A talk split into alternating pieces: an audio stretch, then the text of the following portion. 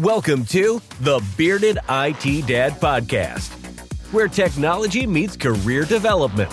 Join us as we talk with industry experts, get advice and insight about their expertise and real world experience in the information technology field. Have to learn to learn on your own. The number one thing you can do to get out of the help desk or out of any entry level position is be exceedingly good at your current position. The elephant in the room, right? Money is obviously a, a certain barrier and roadblock, but I would charge and, and, and argue against that. There are so many resources out there available for free on the internet. From starting your IT journey to advancing your career, you'll get actionable tips and practical advice to help you succeed in this ever evolving industry.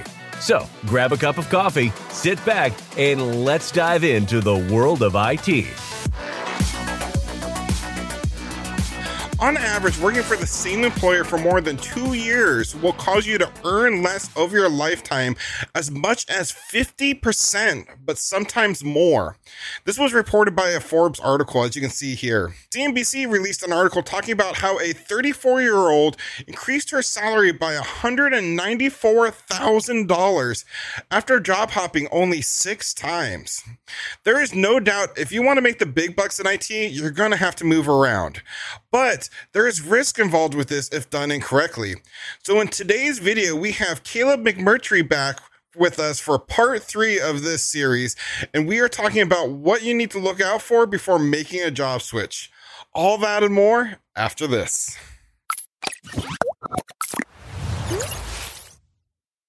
Over, over the course of like 20 years, like employees that didn't jump employers lost like 50% of the total pay that employee then employees that did jump like once every two years which is kind of interesting. Not you know a short amount of time like you've had so much success in this position. So you know it's really all about just finding the position that's like right for you but yeah. And, and, and even more so not the position but the organization because no two organizations are alike. Um, and there are the few diamonds in the rough um, you know that the organizations that pay a, a, a above average salary or a decent salary and treat their employers good. Um, and sometimes you got to weigh that when you're making your decision. Like yeah i could make a little bit more money, but am I am I going to be happy at that organization, or are they going to work work my tail off and I'm going to be miserable? You know, that's that's all things you got to think of when you're deciding are you going to jump employers. Um, but like I said, unfortunately, I think the the more common scenario is you're going to have to job hop to to make the, make the larger incomes. Yeah, what on on the, on the like good organization, right? Like how do you how, how do you evaluate while you're interviewing whether or not an organization has like a good culture and like the manager that you'd be working under is somebody that would be supporting you? Um you know, it's just kind of I, I kind of read their personality. Um, it's difficult when you're interviewing um, because you're you're you're getting like a split second look into that company, and if you you know if you blink, you might miss an important note. Uh, but just kind of how they conduct themselves. Are they professional? Are they do they talk like they're expect the world out of you and you got to work hard, or do they listen to your opinion you bring to the table? Um, I, I really value that my company values my opinion. They they really no matter even if it's the dumbest idea I come up with, they'll still sit down and listen to it, and uh, you know, and they'll be they'll give me honest feedback as well. Uh, you know, and you you just I don't know if I have a good answer on how to to judge that. I mean, what's your thoughts on that? Uh, how do can you tell during like the interview process if that if that company culture is going to be a good fit for you? Yeah, you know, it's so hard because it's the, the interview phase. It's like, I, I want to say it's kind of like dating, but it's like, you know, you're both putting your best foot forward. And then, like, uh, as opposed to like, you know, marriage where you're like, you're just together 24 7. And then it's like all like the rose colored glasses are off. It's like, oh, okay, yeah. you are a human being, you know?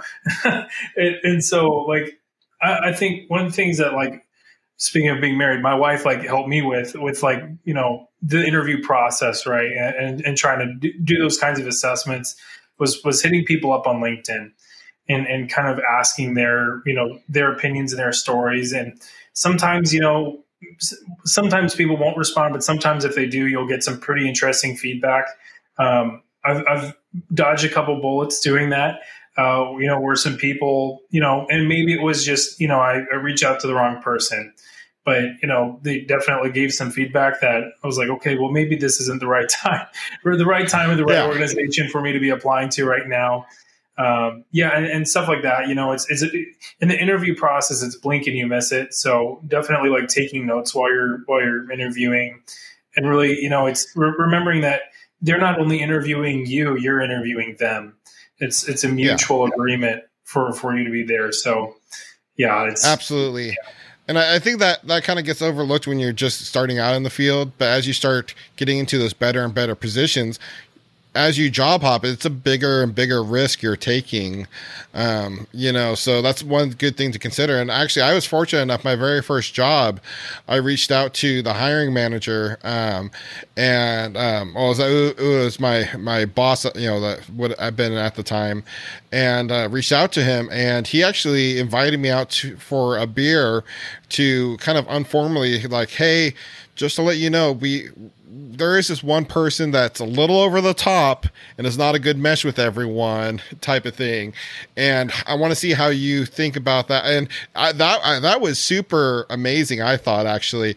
And you know I, I i told them well every organization has one you know and thank you for letting me know but i think i can handle myself. And it ended up being just fine but um you know the, it, it, opens the opportunity to that. And I'm not saying you know reach out to the hiring person and ask it to buy him a beer, but uh, you know sometimes you know just strike up that conversation like you're saying. Um, you can get some very useful insight, and you know sometimes depending on who you talk to, you might find out that who man they you know like five people are on the way out the door, and that's why the position opened. You know the, something's happened in the organization and everything's going south. So that that's yeah. a great point, and. uh you know that's that's something you know to really think of when you're trying to advance your career. No, one hundred percent. And I think you made a really good point on people leaving. Like high, high turnover rates, definitely a, a key indicator for for really more the organization as a whole. But it could be. I mean, if it is like a specific role in a team, you know, maybe there is maybe there is something to that. Um, so I think that that's a, a pretty good indicator to, to key in on. Yeah, absolutely. Uh, but also, again, take it with a grain of salt because maybe all those people they yeah. hired weren't the quite the right people. And, um, you know, there was, like in my position I am now, there was a decent amount of turnover when I entered. Um, and my boss had re- some, I could tell he had some reservations about letting too loose on the reins and just letting me run with things because previous people screwed things up. You know what I mean? He right. had lost trust. Um, but over a year, I gained that trust and found out that he's one of the best bosses I had. I've been very fortunate. Um, in two of my longest jobs I've had, I've had some of the best management, um, which really goes a long way.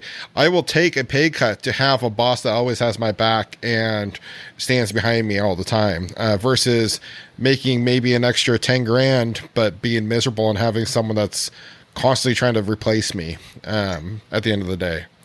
Yeah, one thousand percent. And I've I've looked out, you know, myself with with with bosses and supervisors. I feel like I've had some really excellent, you know, bosses so far. Um, I've seen some seen some folks that wasn't the same story, and they were making pretty good coin, but yeah, their lives were miserable. They were getting worked to death, and their bosses were very very bad to them. So, yeah, that's Absolutely. not necessarily to say all like high paying jobs are terrible, but yeah, the, the boss is a very, very critical part of the equation. Yeah. One one thing you kind of also have to look into, and um, it varies, especially if you're going into like a um, maybe a, like a penetration testing, if that's your desire. Um, one thing you have to factor in is the amount of travel a job might have. Um, I learned that out kind of the hard way uh, with my first job. Up front, they told me there's um, some travel was involved, and they told me like 10, 20 percent uh, travel, which was was was nothing uh, at the time, which ended up being way more. But um, if you have a family, you know, um, you know, a spouse or even more so kids or something like that, travel can really wear you down. Um, you know, by the time I left my very first job, uh, there was times I was gone on the road like three months straight, only home on the weekends, um, and that that can really take a toll. Um, and I, I was burnt out. Um, I was considering leaving tech uh, just because I just hated being on the road. So that's one thing to keep in mind. Some people love being on the road um, all the time, um, but you know, like I had three young kids at home. Um, I was missing spending time with them, missing them, you know, walking and stuff like that. Um, and I was just miserable. So, just another thing to consider when you are going out there and applying, you know, and looking at jobs. Yeah, hundred percent. So, um, you want to you mind talking a little bit um, you know i've i watched actually a video on your channel but um, i kind of want to hear your story on what really inspired you to move into cybersecurity yeah, you know it, it, It's kind of always been around me, I guess. Like uh, my my dad's a college professor, and he actually teaches cybersecurity, so he got me familiar with it. But he also kind of like, you know, kept it like I, would ask some questions, and then he he he'd point me in the right direction. So I'd really have to like go figure it out for myself. Um, that sounds bad, but it just kind of like got me on. Like it, it, taught me how to teach myself things, right? Um, and, and so I just kind of liked that. this sounds weird. I like the cat and mouse game of like offense versus defense. Uh, it's something like it's, it, it's I enjoy football because like offense does something, then defense like shifts, and then offense shifts back, and it's kind of fun. And then it's similar with like cybersecurity. You know, it's kind of like this this back and forth where an exploit comes out, defense shifts, you know, offense you know counteracts, and it's you know, like game theory. Uh, that's that's that's pretty intriguing to me. Um, and then it's like you know, kind of technical, so you really have to like you know think. It's not necessarily you know something you can kind of like fall asleep at the wheel doing. Um, so the challenge is pretty enjoyable. Uh, hacking is cool. You know, who doesn't who doesn't like a little bit of hacking?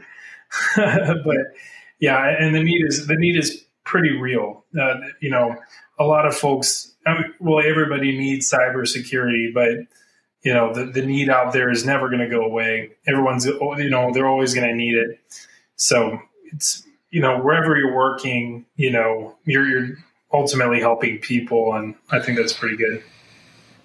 Absolutely.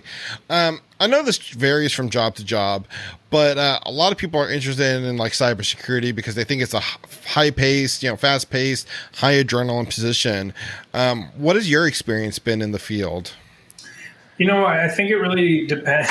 You know, it's it's also dependent, and I hate to keep saying that because it's it's going to sound no, like a cliche or a cop out, but I do feel like it it really is highly dependent. Um, for uh, you know orgs that like have have a small team you're probably going to be pretty busy. You know everyone's plate's probably going to be pretty full all the time. Um, if you're on a bigger team you know maybe they can distribute the workload a little bit and you'll have some you know it's not going to be crazy. Um, you're not going to be losing your mind. There's going to be like you know high tide and low tide. There's going to be some some times where there's just not a lot going on and not necessarily chill out. That's probably the, the time to be the most vigilant. Because if there's nothing going on, there's really something going on. You haven't figured it out yet. Um, but then there's the you know crazy busy season where where a lot of things are popping off, and then it can actually be kind of you know you know pretty pretty rapid. So it's it's so varied, um, and that's kind of one of the fun things about it is you know it, things can happen at any time. Like remember like Log4j coming out uh, that just kind of seemingly happened out of nowhere. And there's, you know, we're still, it's still a thing that exists out I'm, there. So. I'm so thankful I sidestepped that one. but yes, it, I, I, saw it and I just remember hearing it. I'm like, crap this is this like affects everything like yeah. um and and luckily um we we were in a good s- position for that and didn't really have to deal with that so that's good. That's good. I mean, I figure just hey, unplug Java. Like, just don't use Java. You know. Yeah. exactly. Way way easier said than done, but just don't use Java. It's fine. Yeah, so much stuff. Even though you know, it, you know, end of life has happened and come and gone. You know, it's just yeah, absolutely. Yeah. But uh, So, you know, earlier we are talking about, you know, constantly learning in the cybersecurity field or really any job in IT. You have to constantly be learning because things are constantly changing. I think even more so in cybersecurity because you find new threats and new vulnerabilities every day. How do you find yourself keeping up to to speed with the ever changing environment? Yeah, I, you know, I, this is kind of one of those things where it's like social media can be a pretty good aid. Um, I'll like recommend to people that it's like it can be like the best, it can be your best friend, but it can also be your worst enemy. It's entirely dependent on how you manage it. And so, like, I'll kind of re- like rely on Twitter. Uh, a lot, there's a lot of excellent cybersecurity folks on there, um, and other like you know IT and tech folks that are that are talking about all kinds of cool stuff. I think we'll share some really excellent insights. They'll share some of the research they're working on, like, and uh, I think Log4j is like, you know, kind of tying that back to that. Like one of those excellent examples, like whenever a big vulnerability happens or a massive breach happens, like people people talk about it and they'll share their thoughts. They'll dig into it and kind of publish a little bit of their research, and you can really learn a lot just by scrolling the Twitter feed. And uh, you know, I say manage it right because you know if you're following a lot of the wrong folks, or you know you're you're not necessarily managing the feed quite effectively, then they can easily become quite distracting um, or you know can really impact the mental health in a way that's not that great.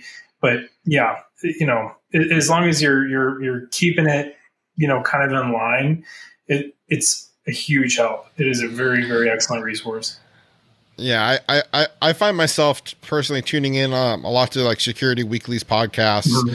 Um, yeah. Sometimes even tuning into like Threat Wires as well uh, by Hak5. Um, that's where I t- I tend to tune in the most time because I'll it's something I can turn in t- turn on on my way into work. Kind of start getting myself into that mindset. Just kind of passively listen. You know, something will happen. I'll be like, oh crap, I should look at that, you know, type of yeah. thing. Uh, but yeah, ab- absolutely.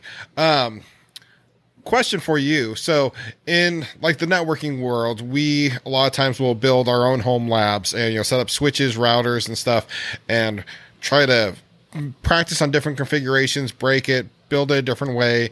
Is there really a, a home lab you can build in cybersecurity? Oh yeah, yeah. I mean, really doing a lot of the same stuff, like building a network and then breaking it, and you know, building it again, um, building like an Active Directory, you know, trying to hack it.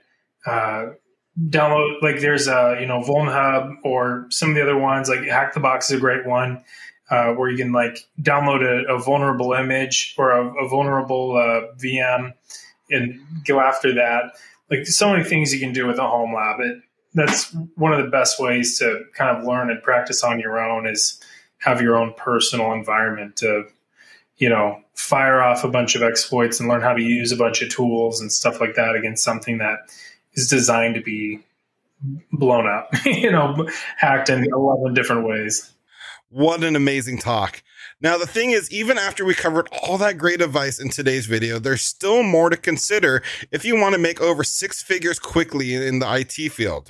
So if you want more information on how to quickly climb the career ladder and start making real money, make sure you check out this next video that will help set yourself up for success when making those changes. Thank you guys for tuning in. And until next time, take it easy. Thanks for tuning in to the Bearded IT Dad. We hope you found today's episode helpful and informative. If you are enjoying the podcast, please make sure to rate and leave a review, as it helps more people find the show. If you want more of the Bearded IT Dad, be sure to check out our YouTube channel for additional career tips and IT insights. Don't forget to follow us on your favorite social media platforms for updates on new episodes and exclusive content. Until next time, keep learning.